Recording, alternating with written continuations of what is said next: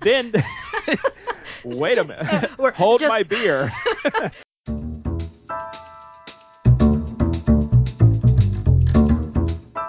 Welcome to episode number 17.3.145926 of RSVP, this podcast about stationery and so much more. I'm your host, Les, and my co host tonight is Dee. Lenore is off gallivanting with her family now that she's done grading papers. Tonight we're talking to Brad Dowdy of the Pen Addict, but first, let's talk about our media and our poisons. Dee, what are you writing with tonight, and what are you drinking? I am writing with the very last little bit of my Blackwing volume number one. Um, I went into this experience thinking I would hate it, and I'm leaving it only marginally hating it. um, I don't like round barreled pencils. It's just a fact of life. Like, right. obviously, like I'm a completionist, and Mhm. I need to finish a pencil once I start it usually. But I don't think I'll pick up another one of these anytime soon. But it's been great. I mean, I've gone through it very quickly because it's a softer pencil. So, Mm. um, and I am writing in one of the Walmart Casemate brand notebooks that Mhm. I bought like I don't know, 15 of them over the, you know the back to school time. Yep. So uh, that's what I'm writing with, and I'm drinking a maple latte from my favorite place in the entire world, Mm. uh, my place where I go study. So that's what's going on over here. What about you? I am um, after I complained about not being able to get a Centennial, I got um, not just one but five of them from two different listeners. I did a trade with um, Keith, aka Random Thinks, on um, Instagram, who does the Kill Winter with Orange posts. Mhm. And so I got I got two from him, and then another listener, KLP Buddy, sent me three more. So I have I'm I'm Sable on Centennials now, and I really appreciate them. They are absolutely lovely. Um, really like the green on the natural. I was prepared to hate them, but I like them. So thank you to Keith and KLP Buddy for sending me um, these Centennials. And um, I am writing in a Silvine or Silvine notebook, um, f- also from Keith. It's this, um, I think it's like a four by six. Yeah, I got one of those too. Actually, he sent me Oh, yeah. one. Yeah. Yeah, it's super nice, and th- it's bright orange, and it does Mhm. have square corners, so I think I'm gonna throw it in my corner rounder. Um, but I really like the paper; it feels really nice, and I haven't tested it with fountain pens, but I'm sure it's going to be nice with fountain pens, or nice enough. Um, and I, I, I, so I'm ashamed. I have two things going for beverages. I um, yeah, I'm, I I can't believe I'm gonna admit this. I'm so ashamed. That's I okay. uh, I I stopped for fast food on my way home because I wanted to be home on time for what's coming up, my my what's exciting. Um and I got a big giant diet Mountain Dew and as much as I'm ashamed, I love it. Like I never I don't often buy soda, but every now and then I get a diet Mountain Dew and I just friggin' love it. Um yeah, I love citrus sodas. I like caffeine and it's good. And then alongside that, I stopped at Starbucks because apparently a big gulp full of Mountain Dew wasn't enough caffeine oh God, Les. and I got a flat white. So um, I'm gonna do all the editing for this tonight because I have all the caffeine. I have I have enough caffeine for me and for you and uh, for heart, heart palpitations. yes, you do. so um, what's exciting? Uh, for me, um, a lot of school stuff. Um, I got additional funding for my research, which is really big for me. I know. Um, now my my worries about uh, finding enough people to collect data from are pretty much out the window. Um, I'm going to be using a panel to collect my data, so I will be able to have 430 respondents to Hmm. my survey. Um, nice. Yeah, I'm I'm not to get too deep into it, but I'm ex- examining the Muslim American population and living in Western Mass. That's already a task in itself. Um, so, being that this is only a study that I have three months to do, um, getting this funding is is awesome. So, I actually got more funding from the school, and then my advisor actually has some grant money. He studies well-being, so because I'm studying well-being as as well, he's able to use that grant money for for what we're doing together. That's awesome. So so yeah, this puts me in the realm of like publishable stuff, which is really exciting for me. Um, and then my semester is over. I have one more paper. All I have to do is just slap some statistical charts in there and correlational tables, and I am done. So that is nice. Um, and another exciting thing, I started an outline of two things actually. I, I half start things all the time, but I'm going to finish these two things, I promise. Um, the first one being, I had mentioned this months ago, and then school happened, and then I mentioned it recently. Um, I'm working on developing a list of what pencils play well with the Pollux. Hmm. So I'm going to go through my collection and put them into a spreadsheet and then, you know, go ahead and see what's what. And then once I have that, I'm going to share that spreadsheet with the community and have people add things that are missing. And we can try to keep this like living document going. That's amazing. Um, yeah, because it's just it'd be nice to know because a lot of people ask that question. Um, and then I'm also, oh, actually, a fan had asked about it, or uh, not a fan. I don't want to say someone's a fan of us, but a listener asked, um, asked about my solo Dungeons and Dragons experience. I saw that. Yeah, so I plan on starting that over break. Um, and I'm going to kind of like, I'm not going to, you know, copy down everything I do, but I'm going to kind of like do it in like a journal entry style and then put that all together and have like one, you know, blog post about, you know, the experience and what tools I use. So I'm kind of kind of tied into stationery a little bit. So, so yeah, that, that's it for me. What about you? Uh, so I just finished reading V.E. Schwab's A Darker Shade of Magic. Okay. Um, it is a near world fantasy with overlapping cities in time and space. hmm Um, with magic. Like the setup is that there are four different Londons. There's a white London, a gray London, a red London, and a black London. In Okay. Some sort of. I think it's actually red, gray, white, black, or something like that. So Mhm. there's there's this order of of the magic going through the different places. There's a lot of fighting, there's murder, there's mayhem, there's a lot of action. The characters are really interesting. The magic system is really really interesting. Um, and it's a three book series. And I just got the second book in the series from the library, so I'm really excited about reading the second book. But, but the first book was really fantastic, and everybody should go read it.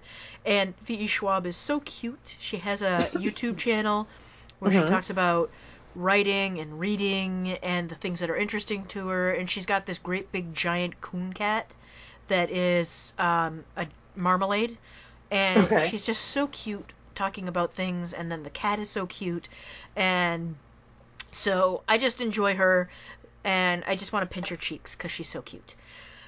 Um, which sounds creepy, but I don't mean it in a creepy way. That's not no, not creepy. Yeah, I've had too much caffeine.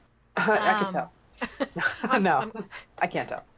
Um, I'm also reading a clinical book about mindfulness with clients with addictive behaviors and, and disorders. It's really, really dry, and the problem that I have with it is I can't read clinical books after work before bed. Well, who would want to? Uh, yeah, well, because I start thinking, oh, you know, I could use this with this client, or you know, I could really do a group on that. Um, and it just amps me up, and I don't sleep well after I read clinical books uh, right before bed. So I have to, like, I'll probably read more of it this weekend. Uh, but I've had it, like, I've checked it out twice, maybe three times from the library now, and I and I may I it's just taking me way too long to read, and I've got to plow through it and take some notes. Um, but the it's dry, but it's the info is so good. Um, um, all right, so the last thing of what's exciting is the new Write Notepads edition. Have you seen these? Yes, I have. I've seen pictures from a couple people. Yeah, I so want to order them. Um, they're so pretty. They've got that black on black printing, uh, gold leaf, and the little picture, and then the box is all shiny. It is like the prettiest set of notebooks that they're putting out. Anyone's putting out. I think I I I didn't think they could do much better than the fingerprint edition, which was just a super nerdy printmaker thing. But this, uh, they, they knocked it out of the park with this. This is just so pretty. The paper is, you know, Write paper is so good with pencils and pens. I, I, the only thing that I don't like is I don't like the PUR binding. I wish they would go with either stapled or stitched. But I know a lot of people don't aren't bothered by the PUR binding, but I just it gets in the way of my writing. So maybe I'll just buy a couple boxes just for gifting. Yeah, I mean, I don't mind the binding so much, Mm. but I can see how, like, like right now I have a telegraph next to me. Like, admittedly, I haven't used a Write notebook like to completion. Mhm. So the first couple of pages, you know, aren't that bad. But I guess if you get in the middle and then you bend it down, it, yeah, I mean, it's kind of lumpy. Yeah, I wreck them when I use them because I I force the uh, glue binding back. I fold it over on itself, and it totally survives. I've had a couple of pages start to peel out, hmm but none of them have actually pulled out. I've had a few pages uh, that have glue creep where the glue has kind of seeped in between some of the pages, and when I've opened it, I've torn the page. But um, Okay. you know, like at the end of it, the book is still still looks great, and it's wrecked in sort of a wabi sabi kind of way. Yeah. So you know, I I appreciate what they're doing in terms of the look and how gorgeous they are. I just can't use them, but I think I'll I'll probably just buy some so I can gift them. Yeah, I know they are really cool. Um, so that brings us to our main topic. Unfortunately, Dee couldn't make it in time for the interview, but I was able to pre record an interview with Brad of The Pen Addict. And I think you're really going to enjoy this interview with Brad, so let me let you listen to this interview. So, uh, hey, Brad. Thanks for. Hey, uh, Les, how's it going? Good, good. How's it going for you? Very good. I uh, want to start out by saying uh, thank you for coming on the show.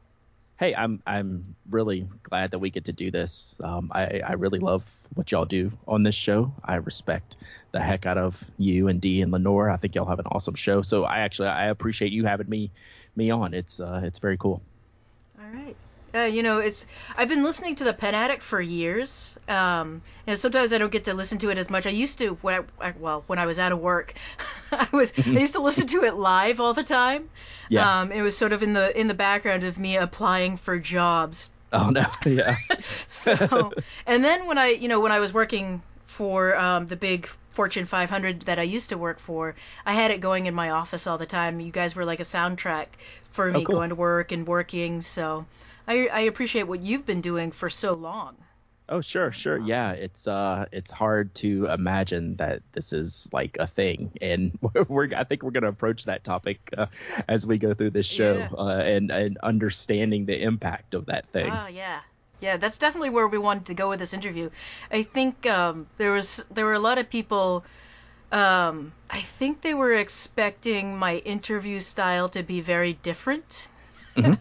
and uh, that's they, I think people were really expecting me to go for blood in interviews, and that's Sure. not. You know, I'm a therapist. Mhm, Yeah. Um, and what one of the things that I've learned is, you know, you can be blunt in therapy, you can be blunt in conversations, but when you go for blood, that just shuts the conversation down. yeah. And, and- I agree with that.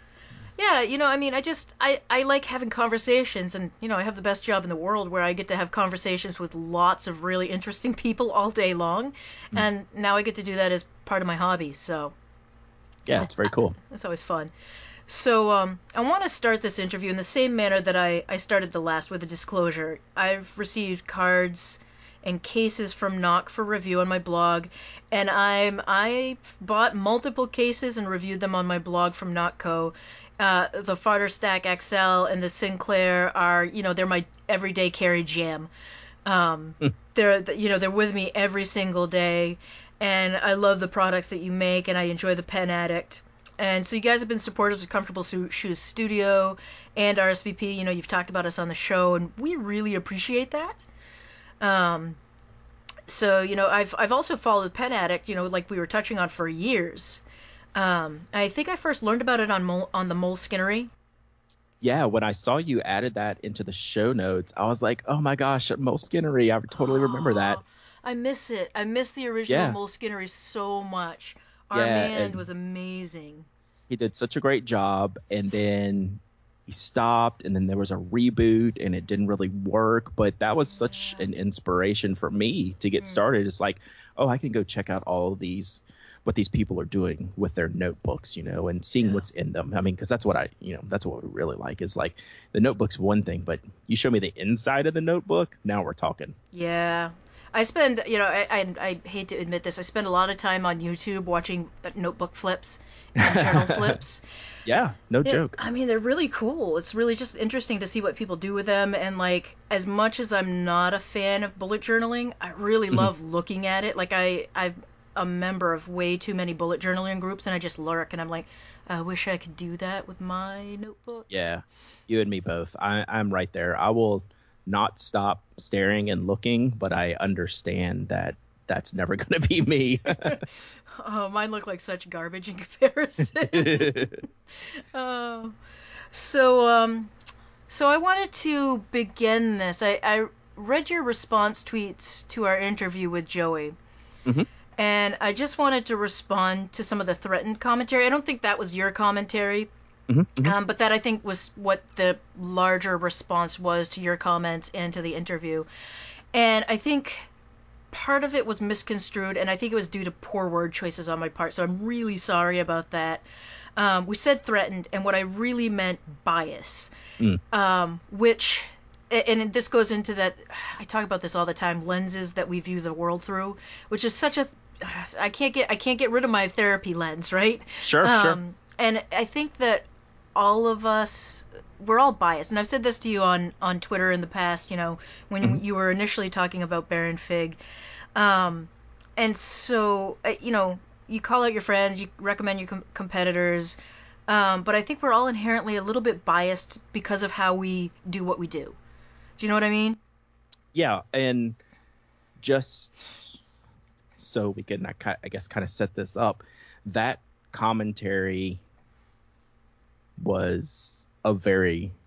I, I didn't take any offense to that Okay. because actually you and I have talked about this Mhm. on Twitter. Like I appreciate our conversations on Twitter very much. I know we don't we've never met in person, but I consider someone I I consider you someone I can have like essentially a no holds bar conversation with and we both when we're done we both go on about our business and we can still be friends on Twitter. You know, there's no animosity, even though, you know, you might plant a flag in the ground and I might plant a flag in the ground and they we may not come to meet in the middle.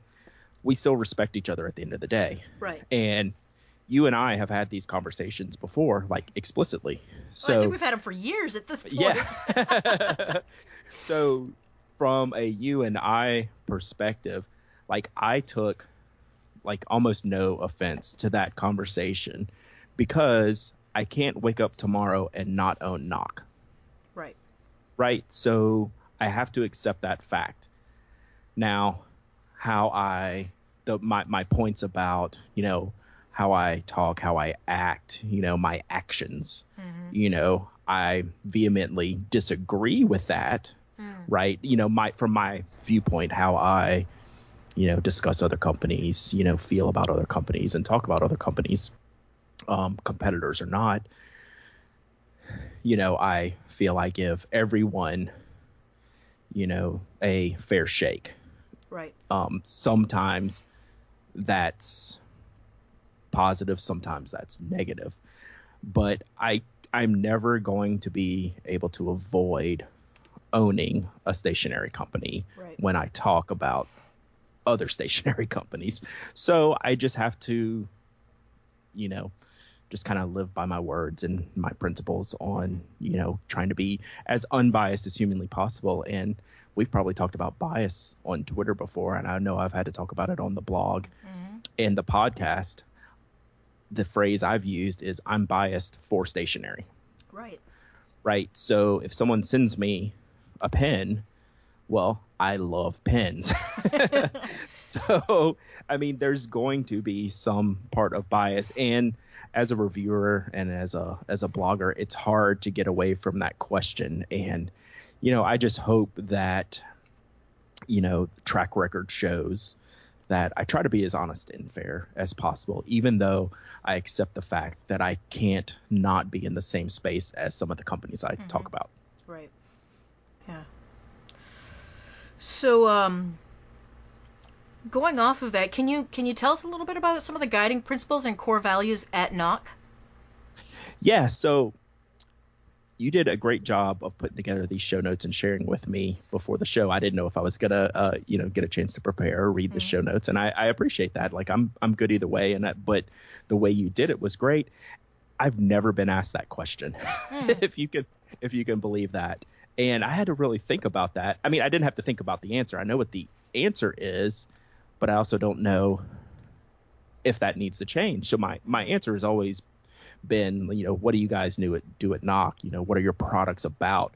What is the I don't know presentation you have overall as a company? And I mean, we basically make stuff that we want to use, have fun doing it, and we hope other people like it too. Mm like it's very simple. Like the way Jeff and I run the business a lot of times, if not the majority of the time, is is I have a problem I want to solve mm-hmm. in a pen case or a paper product. Me and Jeff put our heads together and then we come up with something. Right. And honestly, it's because I want to use it. and I hope that someone else will like to use it too. And I think a lot of the times that is the case. Mm. But outside of that, I've never really considered any other way to answer that question. Mm. But I think it's a fair question. Mm. Well, I think it comes out of the fact that I worked for a Fortune Fortune 500 for 10 years, mm-hmm. and every uh, and I worked in the administrative side of things. Um, I worked in HR, and so we were constantly every six months or so. Part of the cu- the culture of the company was to sit down and talk about the guiding principles and the core values. What are mm-hmm. our core values? And then doing basically a reset. Like if anything we were doing was off of the core values or against the guiding pin- principles, we brought it back. And mm-hmm. you know, towards the end of my time there, by you know, we we started out with five core values, and then by the time I left, it was like 15. I was like, you know, that, that this is getting right. ridiculous. Um, but I, I just I don't know. I think it's always an interesting question. It's something we've been talking about for the podcast, mm-hmm, and like mm-hmm. what what are our core values? What do we really want to do with this? Right. And like we keep coming back to the fact that we like conversation. Mm-hmm. We like to have deep conversations with one another. And now that we're having we're doing interviews, like mm-hmm. we want to keep that going yeah, I, I, think that's a great way to put it because now you have something to fall back on and judge yourself against, right? Right. So like we've never had to say, or you know, at, speaking from a Nock perspective, we've never had to say, well, here's the decision, here's why we made this decision because. Mm-hmm. These are our core values, or our mission statement, or whatever right. you know what you want to use for for that terminology. And you know, and I've been part of a I think it was probably like a global 50 company for mm-hmm. 15 years. So I have sat through all the all those things and and rolled my eyes as as the the the number of uh, things that were important to us increased from three to 30. right. right. But you know, it's different now online, right? And companies are smaller but mm-hmm. still substantial and can make a difference. So yeah, I, I, I think it's a super question. It's something I'm going to be thinking about a lot and see is there a way to define what my vision and Jeff's vision of Nock is mm. to hold us accountable for future decisions, which I think is is the most important reason to do it, to have that fallback to say, this is what makes us, this is what we're defined by, and we can point to that to say why we made these decisions. Right. So uh, going off of that, what what about with the pen addict? Do you have guiding principles or core values with the pen addict? I don't, and this is the really interesting part of this whole last couple of weeks of struggle that I've had and the whole community has, and, and we'll dig into that more as we go. That has never like I see that for Nock. I have that has talk about never crossing my mind. Right. It was just like I do pen reviews. I'm gonna get a product and I'm gonna say what I think about the product. Mm-hmm. And I'm gonna be as open and honest as I can be.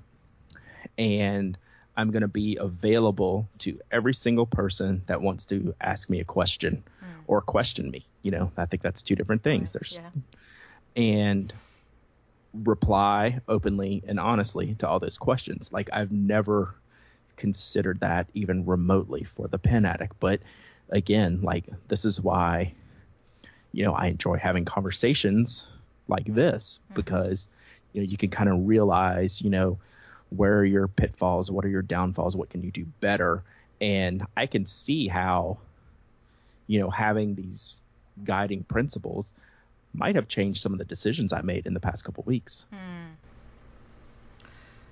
So um, I I think like one one of the things that I've always wondered, which is kind of I'm diverting from what we're just now talking about, but we're gonna we're gonna circle back to that. Sure. Um, one of the things I always wondered was why why not have Pen Addict as the brand instead of Mhm. Nock Co. I, I actually I think that's that's kind of easy, but may not be the answer anyone wants to hear. Jeff, my partner at Nock, Mhm. has no interest in what I do for the Pen Addict. Ah. So the Pen Addict started 1st Mhm. It existed for maybe six years before I met Jeff, and that was through a friend of his that read the Pen Addict. Mm. Jeff Jeff made cycling bags at the time, um, and worked for like a car upholsterer. He didn't have any care in the world about pens. So when we decided to go into a partnership, when you know we decided that hey, Nock could actually be a thing, that was a completely separate company because Jeff has zero involvement in the Pen Addict, and we have a 50-50 partnership in Nock. Oh, that makes total sense. Hmm. Hmm. So, um, circling back a little bit, so it, it sounds like you know at Nock you're very, very interested in quality and honesty and and being really upfront with your customers. Mhm. Do you think that affects how you how you review other companies or look at them on, Uh, on the pod, Pen Addict or or the on the podcast? I think probably. I mean, I, I well, definitely, because what comes out of Nock, or what I'm sorry, what comes out of the pen addict from a review, comes from me, Mhm. right? It's the principles I believe in Right. in, you know, how to review a product in the most transparent way. So you know, you're not, you know, wanting to confuse the readers or misdirect or have any kind of you know question you know did brad pay for this product? Who wrote the review? Mhm. you know anything like that. Like no questions you know asked. Like everything's very clear um, from my perspective. So you know that's kind of how i set up the pen addict. Mhm. and that i think that does like put my personal view on what other companies do i you know i don't know how to do it a different way i guess Right. No, that makes total sense to me. You know, like I think I think you can only you can only review things in the way that you're going to review things. I don't know, does that make sense? It's kind of like a Yeah, yeah. circular kind of com- comment. but um like I, like I, you and I don't review things in the same way. We don't agree on the same Sure. things, but that's because of what we like in different things. yeah that's because So- you're you and i'm me right so We also have And- different end uses, right? sure exactly So I think that that comes into effect a lot. hmm So anyway, um, uh, where was I? Do you think it's a fair standard that you hold other companies up to? I do right. I I I I have guidelines and principles that I want to see that I conduct myself in a certain way And I would hope that the companies I work with and review their products would do the same. Whether that's fair, I'm not totally sure. Like I, I, I don't know that I can answer is that fair, but I it's it goes back to like you know I know what I expect, Hmm. and to be quite honest, I don't expect a lot. Right. like I don't want this to come out like I expect the world. Like I expect warts, you know, and I expect flaws. And, you know, there's reasons those things happen. Like I think that's completely fair. So yeah, I just think just the being open and honest and transparent, you'll hear me say that a thousand times. Right. I mean, if that's my guiding principles with how I handle everything, I'm okay with that. Okay. No, I think that's fair. Um, so the next question. Um, so you mentioned in in some of the commentary on Twitter, I think as well that that you felt that Baron Fig had gotten in over their heads and made bad decisions. Mhm. And I think in several sections in the in the interview, Joey totally copped to that. He Mhm. talked extensively about entering a new product area and learning new things and ordering the wrong fabric and you know learning how to order hardware and basically screwing up. hmm hmm And, and he says we screwed up. Sure. And then he followed that up by saying we should have notified backers sooner. Mhm. Um, do you not agree? I mean, I I agree that they screwed up. Yeah. Okay. but so I, I guess let's let's I guess let's take it this way. My wish is that we didn't have to have this conversation, Right. right? So there's a process that happened during this campaign where a decision was made on the business end Yep. and they didn't share it with the campaign. That is to accept a change in the color. And that's fine up to a point, right? At some point, you have to let your backers know before the message that all the bags have shipped. Mm. So the backers of the project, which I was one of, did not know anything. I didn't know the colors had changed until I saw a picture online. I said, "Why is there a khaki bag?" Right. And then I went and looked at the campaign, and a bunch of people were saying things. What I took my response on Twitter, which I think en- encompassed basically two points. One, the first point that we've already covered Mhm. about, um, you know, my my being a competitor. The second point I covered is Joey was not truthful in his answer to you Okay. and D on that podcast. And when I pointed that out, no one cared. Hmm. And I guess I should be okay with that, but at my core, I'm not because we didn't have to be here today Right. if we knew a month ago, hey, look, this is what happened with our fabric. Mhm. We're gonna go through. We have to accept these fabric, this fabric as is for X amount of business decisions, which happen on the back end. Um, and so backers, here's what's gonna happen. The colors are gonna be a little different than what we showed, and you're gonna have the choice to enjoy your new bag, or we will accept it back at a full refund. I should have known that a month ago instead of now we're here. now, we've had a. I, I, I've honestly, you know, we've both had a rough couple of weeks, Yeah. honestly. But I think I, I think I played a. I mean, we'll talk about the role I played in that, which I do have some, some, a lot of things to say about that. But just at its core, we don't have to be here today if basic decisions were made to get ahead of it. Hmm. I mean, and these are, and from my opinion, these are simple decisions. Right. These are not complex decisions. We have a hundred thousand dollars of people's money. We should tell them ahead of time Mhm. before you know things start arriving and pictures show up on the internet then people question it Right. it was very very very strange so Mhm. um so that was i i'm just uncomfortable with the response to that to be perfectly honest Mm. Yeah, I, I, I get that. Um, I guess I don't know. I, I, I, I like obviously I said it in the last the, the last special episode. Uh, neither D nor I backed it. I totally considered backing it. I mean, I and like I said, like every time they do a Kickstarter, I'm flat broke. like, like I know, I know when the when the bill for Kickstarter comes due that I'm like, yeah, I can't afford it then. Yeah, that's, when, that's yeah. when the mortgage is due. It's not, it's not gonna happen.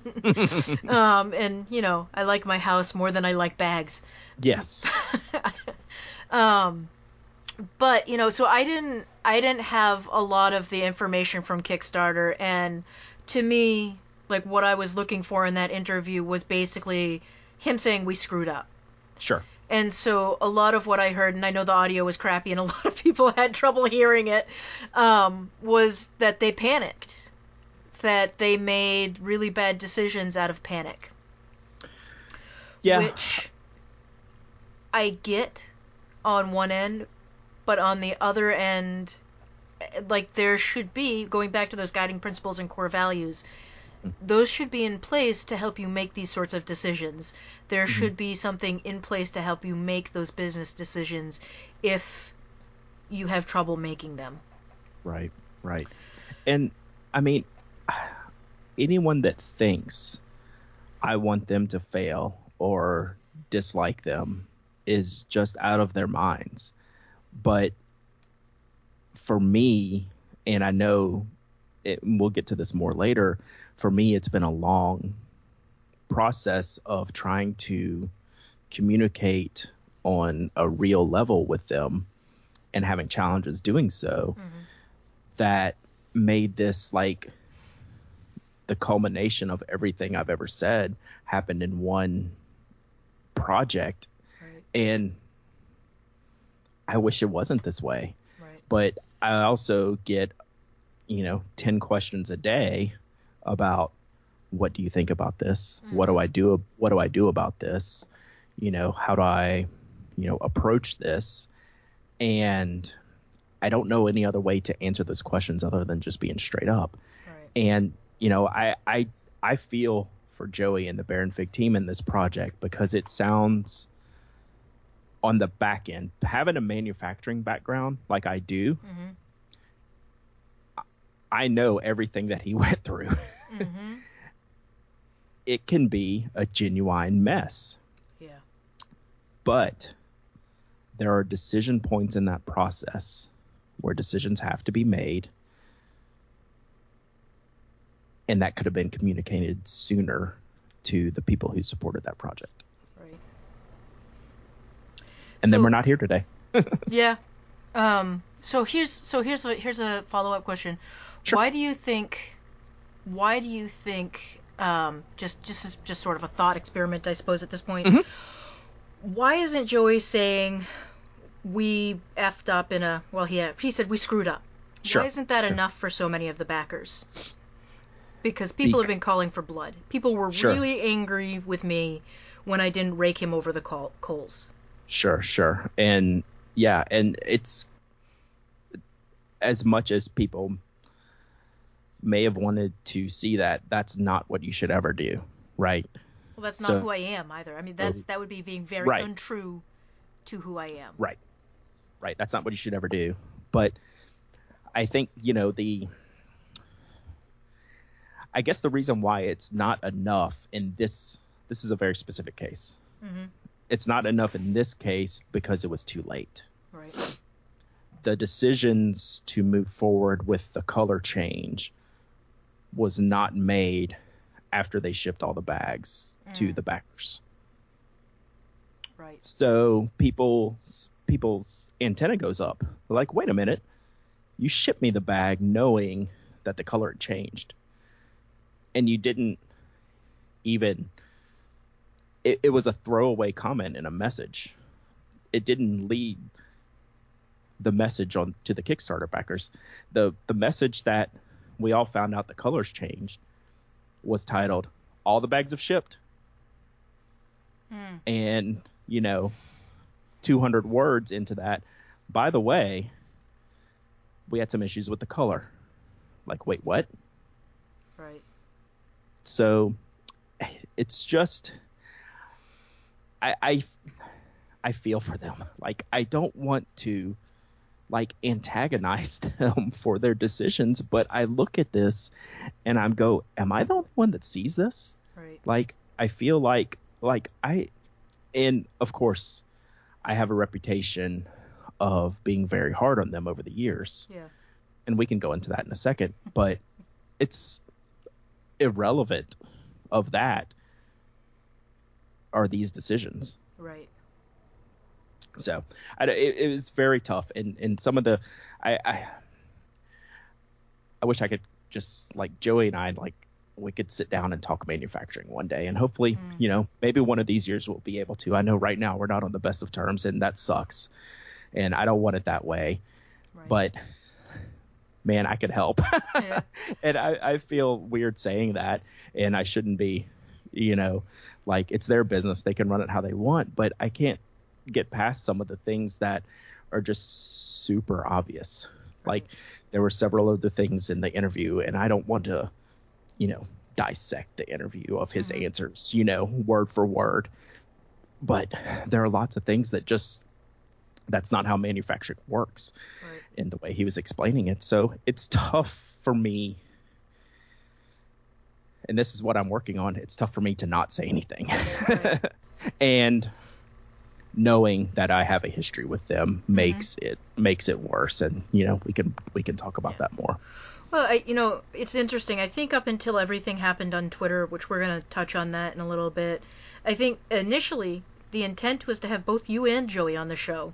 And while I felt I felt that would be a little invasive on the two of you, Joey was Agreed. game for it initially until what happened on Twitter. Sure. I, I agree. Um, I, I would not want that myself. That's Yeah, not fair to anybody. I don't think it would have been fair to either one of you to have that as a recorded conversation because I think Absolutely. I think it's super personal and also it touches way too close to my day job.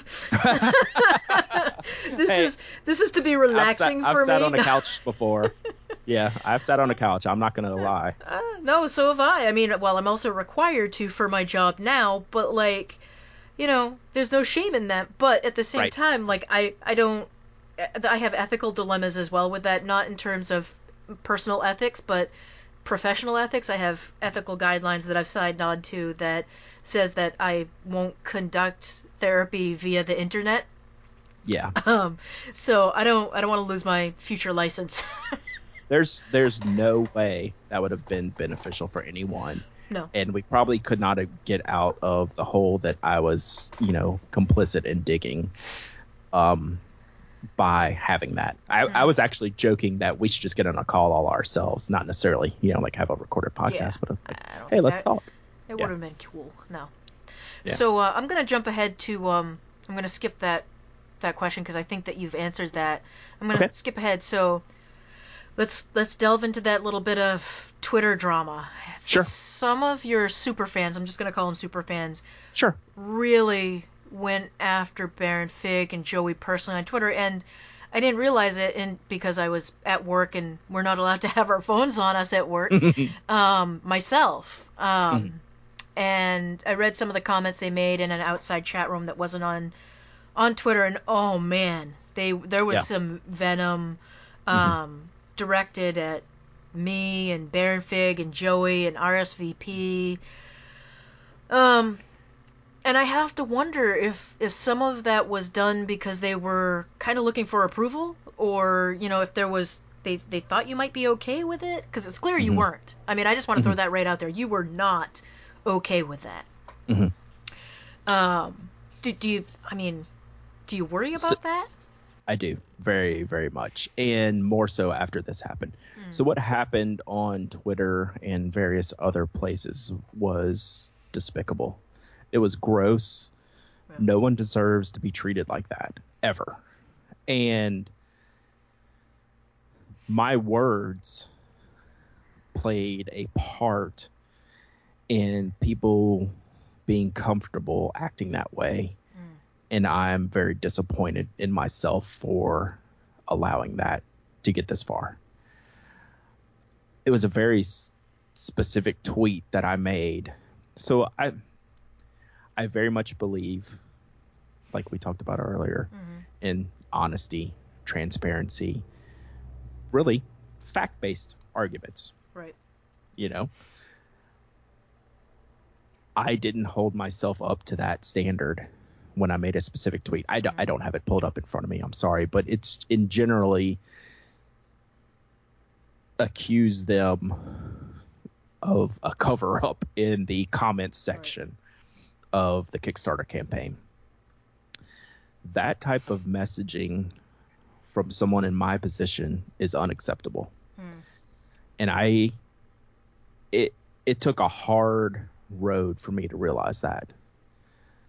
I got a lot of let's call it discussion around that and I've said a lot of times when tough subjects come up on the Pen Addict that where I'm commenting on that I have to be comfortable sleeping at night mm-hmm. with the comments that I make. You know, basically, you make your bed, you lay in it. Yeah.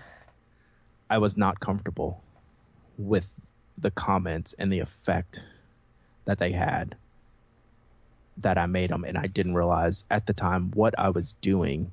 I let my anger mm-hmm. get out in a very disrespectful and frankly harmful way. And it was I'm I'm very disappointed in myself. It's it has been a learning experience and a turning point in the way I handle myself on Twitter. Like that's right. you know, you you when you say that out loud, it's like, well, yeah, you dummy. Don't I mean, it's Twitter, you know. That's there's nothing good going to come out of that. but oh, you get yeah, you get so you know you get yourself worked up and so convicted mm-hmm. that you're right, and you have this platform to pound your chest. And the way I composed myself that day, which was like two weeks ago, affected a lot of this conversation. I firmly believe that. And I'm very sorry. I apologize to Joey, not directly through Twitter. I know that's not the best way to do it, but I was personally affected by that in that my actions caused some of the reactions that took place that were really uncalled for. Yeah. So that's that's I mean, honestly that's something I have to work on. This is not something I do regularly, but I've done it before. Mm. You know, I'm not going to say that, hey, this is my first time where I said something really stupid and inflammatory on Twitter. I've done it before. We've all done it before. you know, I mean, we're the, I don't think you can point to anyone on Twitter and be like, they, they, they they've done nothing wrong. Every I think everyone's done something inflammatory on Twitter at yeah. this point. If you've been on there for more than a day. this time was different for me, and um, yeah you know, it goes back to some of the conversations we had in the beginning. You know, what's the standard you hold yourself to? Right. And, you know, maybe I need to have that definition to say, you know what, this is not an acceptable thing to say, Brad. And maybe you shouldn't say it right. because your words carry weight and, you know, people follow you, you know, whether you like it or not, there's people that follow you. And by the way, they might, you know, take these things further than you intended. And uh, so yeah, I, I it, it was it's been a very very big learning experience for me. Hmm. So how do you how do you think this um this experience is going to change you or how you behave on Twitter? How is it going to change you? I think it changes the perspective a lot. I think there's so much positivity around there's so much needed positivity that Mhm. needs to be shared in the world that we live in. I'm by any standard a very normal human being that's very empathetic to everybody. You know, I've never, you know, met someone who wasn't my best friend immediately, you Mhm. know, and to not act that way on a public platform where it can be spread and you know different things can happen you know whether it, it goes out of your control i think just learning how to be the bearer of good news Mhm. and positivity and if there's negativity sometimes i might talk about it. But in a more educational manner Mhm. as opposed to an attacking manner which i think is what i did the other day Mhm. so you know i think there there's a change that can happen and that's something i'll have to hold myself to Okay. So, just as a like, I'm gonna throw this out there. Say say there's another Esterbrook. Because I Oh, I, I, thi- I think that was a fair game. Um, how would you respond to that today? yeah so this is a, a something that mike and i talked about on the podcast Mm. and i think you just have to it's hard Yeah. so but like the first word i was going to say that i stopped myself is you just have to present the facts Right. well i don't know robert rosenberg's intentions but based on his actions hmm he was trying to monetize a name Right. and a feeling, right? Not just a product, Mhm. but a brand and a company Mm. around one of the great American brands, Esterbrook Pens, Right. made in India, Yeah. and Well- doesn't look like the original pen. Not at all. oh. I feel an obligation to share that information, but I can not attack Mr. Rosenberg's intentions. Right. I can say, this is what is going on here, and this is what it looks like, but not, but leave Mr. Rosenberg out of it Right. as far as what his intentions are. Right. You know, it's a um, someone put it to me the other day. You know, is it a mistake or is it malice? You know, how can you, you know, think about those types of things when you're having a commentary? Like I'm expected to have opinions on things, Mhm. right? It's my job. Like this is what I do for a living.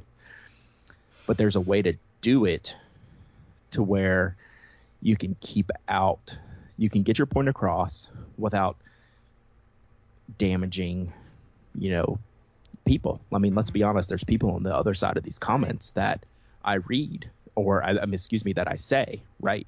Mhm. Um, so there's a there's a way to do it in a more learning, educational manner as opposed to an attacking, aggressive manner. Right.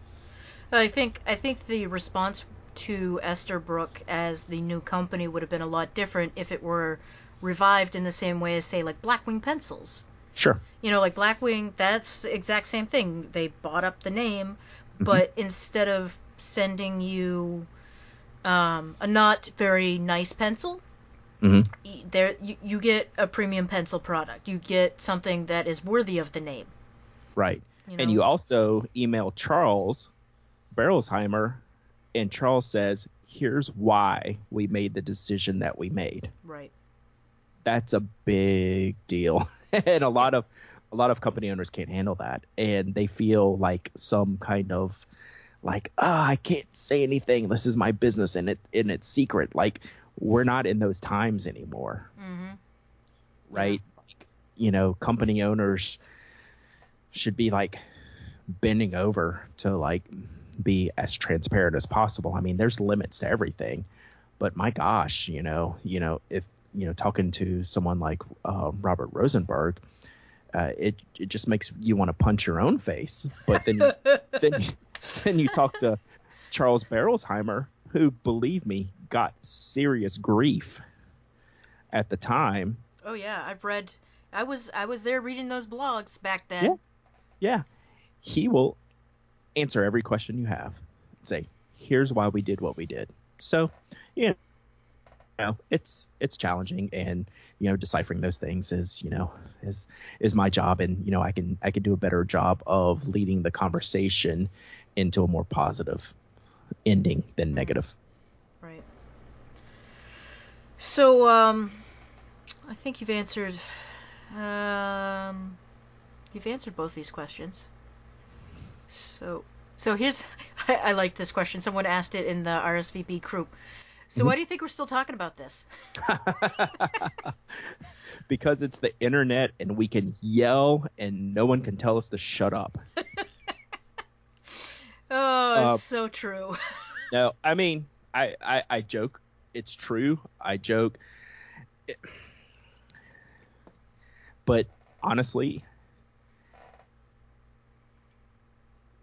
this is obviously this is hard for me to say because Yeah. I'm pausing eight thousand seconds. It's because of me. Mm. And there's a way to handle things to where it doesn't have to be this way. right. And I have to look at some of the decisions I made these past couple weeks and understand that this is not the community I want to be a part of. And I'm the one who caused it to be that way. Mm. Oh, wow. I feel, I feel, well, I feel I have a responsibility Mm. to be a positive force in this community. right. I have the platform to do it. I have the skills to do it. I think I'm good at it. Mhm. I think I'm very good at what I do.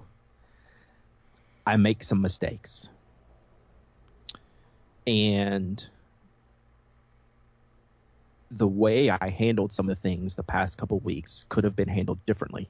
I can still be true to myself, make the points I need to make, and leave us all in a better place. I failed at that Mm. these past couple of weeks. I didn't leave the community a better place at the end of the day. And I feel responsible for that. Mm. And I'm sad about that. And I've lost sleep over that. Mm. So I hope this is a learning experience for me as well as, you know, everyone else who was involved in all kinds of goings on these past couple weeks. Yeah. Like we could I mean, we could be talking till tomorrow if we wanted to. but no one wants to hear this. And I brought it up. Mm. So it's tough. It's it's I've had um I've had some interesting uh me time in the past week, really thinking about things and you know, there's a lot I can work on and work on lifting this community up as a whole as opposed to dwelling on the negative. Because if nothing else stationery is our escape from our day-to-day life. I understand it's my job now but that doesn't change how i feel about the products and the people that are in this community. It's i've always said this is one of the most positive reinforcing you know communities around and we lost our way a little bit this week and i feel like i was part of the problem not the solution Mm. Well, I think all we can do now is move forward, right? I mean, you can't. We can. We can spend the next couple of weeks beating ourselves up for what went Mhm. wrong, or we can move Yep. forward. Yep. Yeah, and I I totally agree. Like I have a stack of pencils from you that I haven't finished going through. and like I keep teasing them every now and then on Twitter. It's like I keep all the stuff you sent me like it it has its special spot, right? Like those those things can't get mixed up with my regular pencils because I haven't tested them all yet Right. and those are the pencils Les sent me. So those are different than this box of pencils over here. Right. So that's what that's what I want to talk about. You know, Right. come on. I mean, I'm a dummy, right? Other, you know, like why don't I talk about this Nataraj marbled pencil that you sent me? Aren't those instead gorgeous? Of, yeah, it's really good. It's really good. Instead of like being, you know, Captain Angst on Twitter. Mm. It's it's an issue. I, I it's it's it's something I'm working on. All right. Yeah, that's. All, I mean, that's all you can do, right? You can work on yourself and move forward. Yep. So I, I do hope that you do enjoy those pencils. I I thoroughly have like the ones you've sent me already. Like probably the most unassuming pencil you sent me is my favorite, which was the first one that I picked to like post on Instagram. Was the Ticonderoga with the orange stripes? Isn't I think it's from yeah. Mexico. That's Yeah. like one of the coolest pencils I've ever seen, and it's probably like the most throwaway pencil out of the whole stash that you sent me. Yeah, you can get them at Target. The stripes. Yeah. Yeah, Target and um, Staples. They sell them in big packages. Yep. I love those stripes. Yep. Um. All right. So let's move on to. So I'm gonna like you've answered a- bunch of the questions in what you just were talking about. Mm-hmm. Um. And you had mentioned this on Twitter, and it was it wasn't something I initially had in the uh, show notes, but uh, do you want to hit on that field notes by Abercrombie and Fitch thing? Absolutely, I think we should. Yeah, All right. yeah. Um. So, you want me to just take the lead on it? Yeah. Go ahead. Go ahead. So, I mean, we've talked about this on the podcast, right? Yeah. Like the well, let's let's rewind that. Let me just start this from the beginning. So I'm sitting on Twitter, whatever day those, you know, Abercrombie and Fitch uh, notebooks came out by Field Notes, and I'm scrolling through my Twitter feed, and I'm like, oh look, fishing Field Notes. Oh look, flower Field Notes. Oh damn, that pink one is awesome. Yeah. and kept scrolling, right? Like, did not consider a thing. Like, just kept scrolling. Like, I don't do the field notes, gotta catch them all thing anymore. Right. So, like, that doesn't even register with me. I was like, oh, look, these look cool. And I kept scrolling. The next day, I get an Ask TPA question, which we do a hashtag on Twitter to collect questions.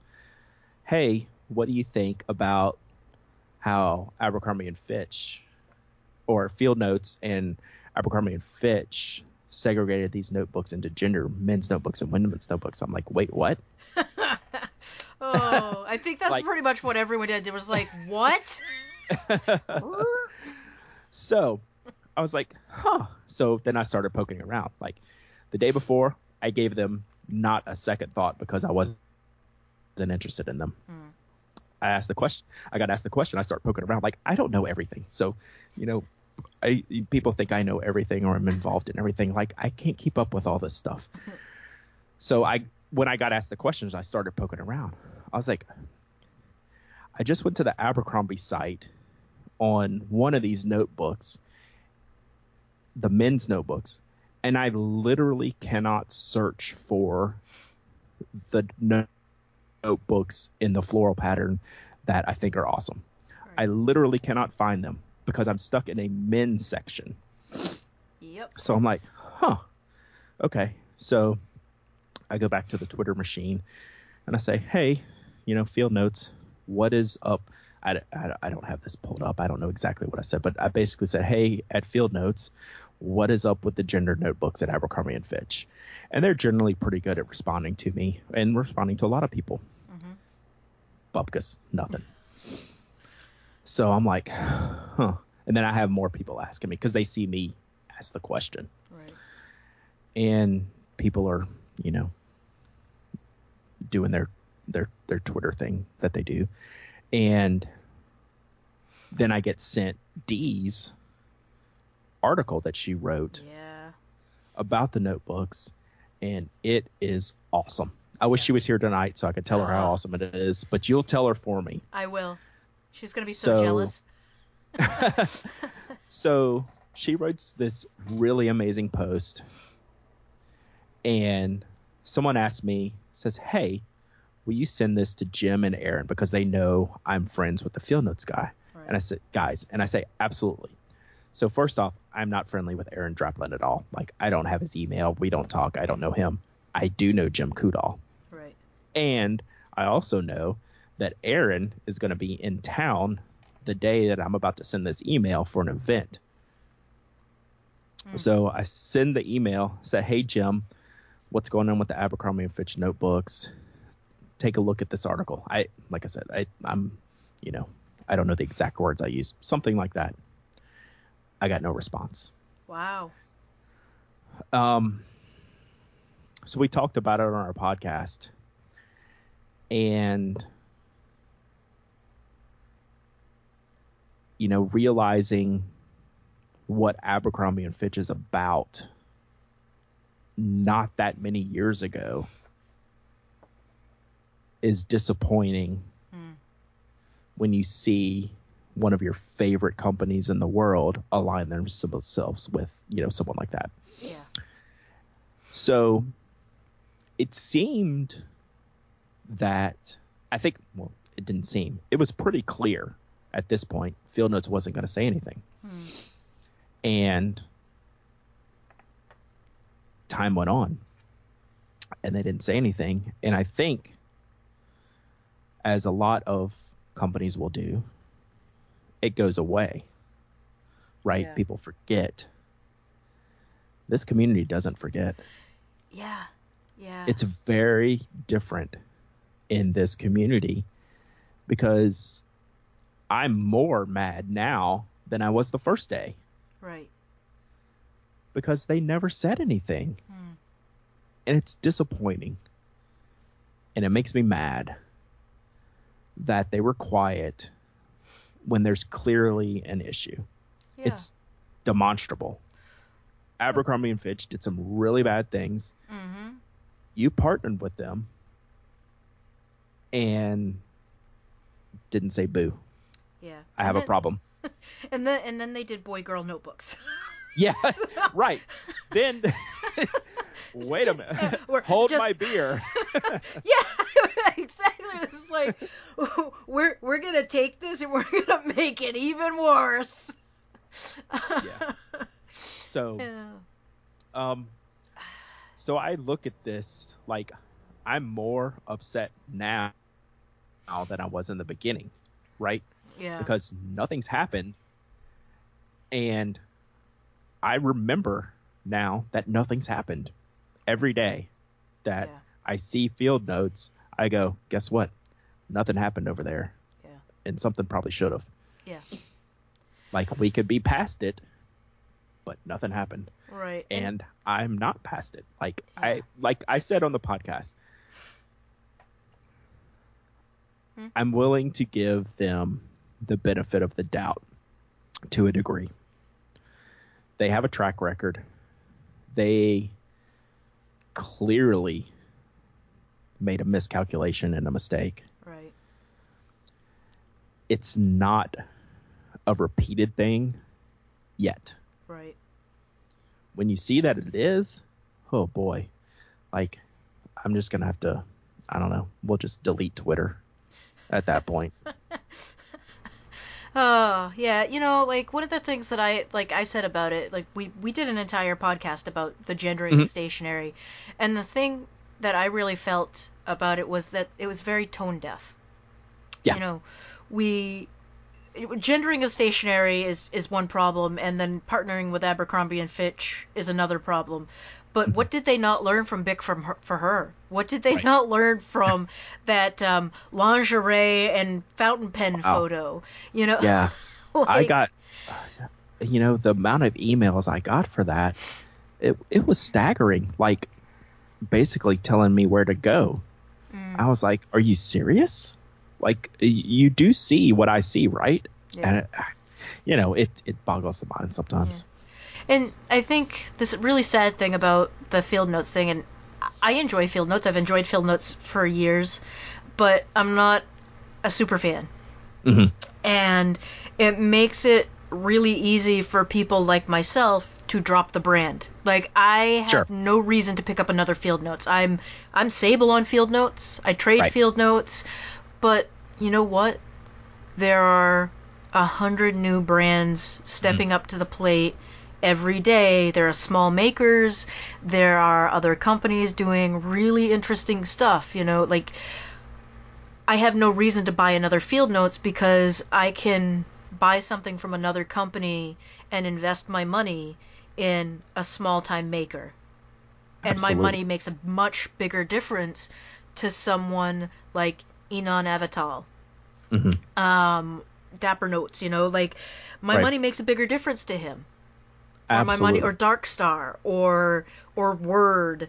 Um, well maybe Word not so much, but you know what I mean? Like it's it's a bigger drop in their smaller bucket. right. And Totally f- agree. And for me, that's that's what I want to do with my money. I don't want to spend it on a company that doesn't care to respond to my critique or to my worries about their partnerships. hmm And you know, I I, I just got to get off my soapbox because we could go for another hour talking about this. But um, you know, and I don't I don't think that's an attack on Field Notes either. I think Sure. you know, I think that they're a fine company. They're made out of, you know, there are fine people there that work. And, you know, again, it goes back to that there are people behind these things. Right. But their silence is devastating to their Right. company and their brand, in my opinion.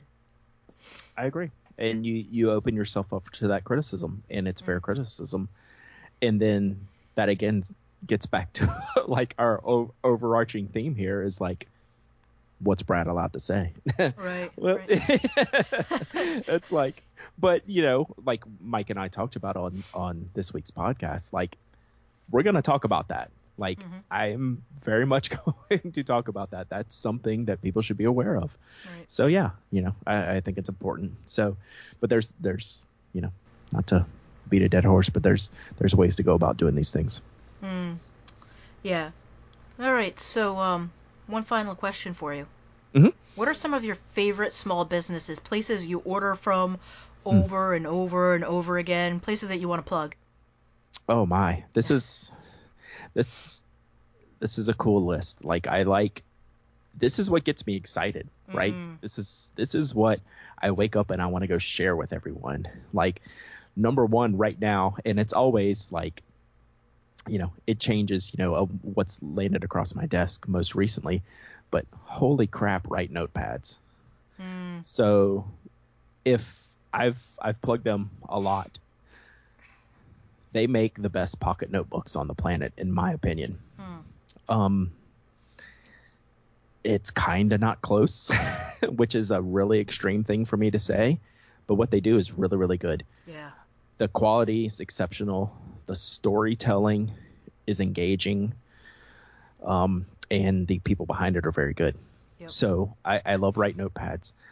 I'm huge on CW pencils, which Mhm. I don't have to tell anybody who listens to your podcast or mine or Erasable what CW pencils is. Mhm. But in the grand scope of things that we all buy, they're a very small business Mhm. that has done really good work and should get all of your support Yeah.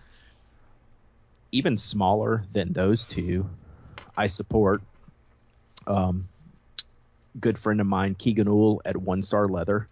He makes Oh, fantastic goods. Um, full disclosure, we've partnered with him to make a case for us at Nock, our first leather product. Yep. Um, it, he sends me pictures of him on his apartment table hammering out our patterns. Like Mm. I res- I respect the heck out of that guy, right? you know, so he does really great work. And I have a good friend named Claire that goes by Written in Rice on Etsy who makes phenomenal pen wraps. Mm. She does she has really cool fabric and does some really neat stuff in just a very, you know, takes like what could be a very basic pen wrap and makes it into something cool. So those are kind of my companies I always am looking at and want to support and want to plug and make sure they get out there. You know, some bigger than others, some you already know about, some maybe you don't. And there's always someone else coming up and uh, I I always you know believe in supporting those those new companies coming up and uh, you know getting the word out there. All right, Brad. So, uh, thank you so much for coming on the show. I really appreciate it. This has been an amazing conversation into the brain of Brad Dowdy. um, and I really appreciate the really deep thought that you've put into the changes um, and things you've learned over the last couple of weeks. yeah, so I, I, I definitely think you know it's it's a conversation worth having. It's an look inward that needs to happen and a realization that needs to be made. And I think it's important and I'm a, glad to have someone like you to hold me to accountable to things. I think it's important that we have friends that can hold other friends accountable and um, you know in what we do in our life. Yeah. I think that goes both ways. I mean, I, I, I, you comment on mine, I comment on yours, and we go back and mm-hmm. forth. And I think the thing that a lot of people don't understand is that first off, we've been doing this for years. I, I I can't even remember the first time I linked to Comfortable Shoe Studio. Uh, I, I, I it's been know. I mean six eight years. I mean it is forever. Yeah. Like a long time. Yeah, absolutely. Um, and and I think that people think we're fighting, that it's some sort of Brad versus Les thing. No. And that when we when we have our disagreements that we're mad. Mm. And it couldn't be further from the truth. I think having those discussions on Twitter with you deepens my understanding. And uh, one of the one of the funny comments that I haven't been able to get out of my head um, since some of that stuff was my my smiling damn my smiling benevolence. Mm. yeah, I enjoyed that one. well, it made me laugh. And and Andy actually made us a um, little smiling benevolence dot party um, link for nice. for the podcast. Yeah, um, I saw um, that. That was great. But um, you know, eh, eh, and it's not about that. It's it's about us deepening our understanding and right. having conversations. And if people haven't been following one or both of us for as long as we've known each other, mm-hmm. uh, as online, uh, then they would they might get that we are not big enough to move past that, and we certainly have right. always moved past that. Right, right. So. I mean, we're we're human beings. At the end of the day, you know, we have our flaws. We have, you know, you know, our days where we're we're more perfect than others, and but we certainly have our flaws as well. And being able to discuss those things and gain a greater understanding around those things I think it's super important. Um, Hello. Especially when you have friends like that. Hey Dee, I just added hey. to the call. Hey Dee. Oh hey, how's it going? Good. So we we were just uh, wrapping up. All right, that's cool. So um, Brad, tell us where we can find you online if we don't already know. Yeah, you can find me at penaddict.com. My pen case and paper goods company is at nock.co, N-O-C-K.co, and I'm on Twitter at Dowdyism. D O W D Y I S M. Wonderful name. 10 years in the making. As a brief follow up, I want to take a moment to thank everyone for their supportive words on the website, the Facebook group, on Twitter, especially during these last two weeks. Um, I think that some of the discussion has just been really, it's really been really fabulous to pull us out of the negativity. RSVP group, we, it, there was a little bit of negativity in there, but I think that for the most part, it was really couched in, in intelligent questions and wanting answers. So I really appreciate that, and it's really wonderful to get so much support from everyone, especially when the proverbial uh, dung was hitting the fan. And so I just really sorry. I don't I didn't want to bleep it. Um, so I just want to give everyone a quick thanks who continues to support us and have joined our Facebook group, have reached out to us on Twitter, have followed us on Twitter and on Instagram, have subscribed to the show. Um, if you ha- if anyone has a moment, please go to iTunes and rate us. Um, while you know I, I do read the ratings every now and then, I don't get to iTunes as often as other people do, but I know that it's important to help people find the podcast. So if you can, please go give us a five star review, um, or you know four star, whatever makes you happy. Just give us a review, and so that other people can find our podcast. We really appreciate it. And you can find the podcast online at rsvpstationerypodcast.com. Dee, where can people find you? People can find me at theweeklypencil.com, on Facebook, Instagram, and Twitter at The Weekly Pencil. You're so organized. I know. I'd forget otherwise. Uh, you can find me at comfortableshoesstudio.com, Facebook at Comfortable Shoes Studio, and Instagram and Twitter at Original LC Harper. Thanks, everyone. All right. Thank you so much, Brad. I've I, I can't tell you how much I enjoyed this conversation. Well, good. And you know, I I love that we can do this. You know, I think it helps being, you know, very open and honest and truthful with Mhm. ourselves publicly. Um, and you know, it's you know, sometimes mistakes are made, and I've always always believed in owning up to when those things happen and trying my damnedest to do better. Right.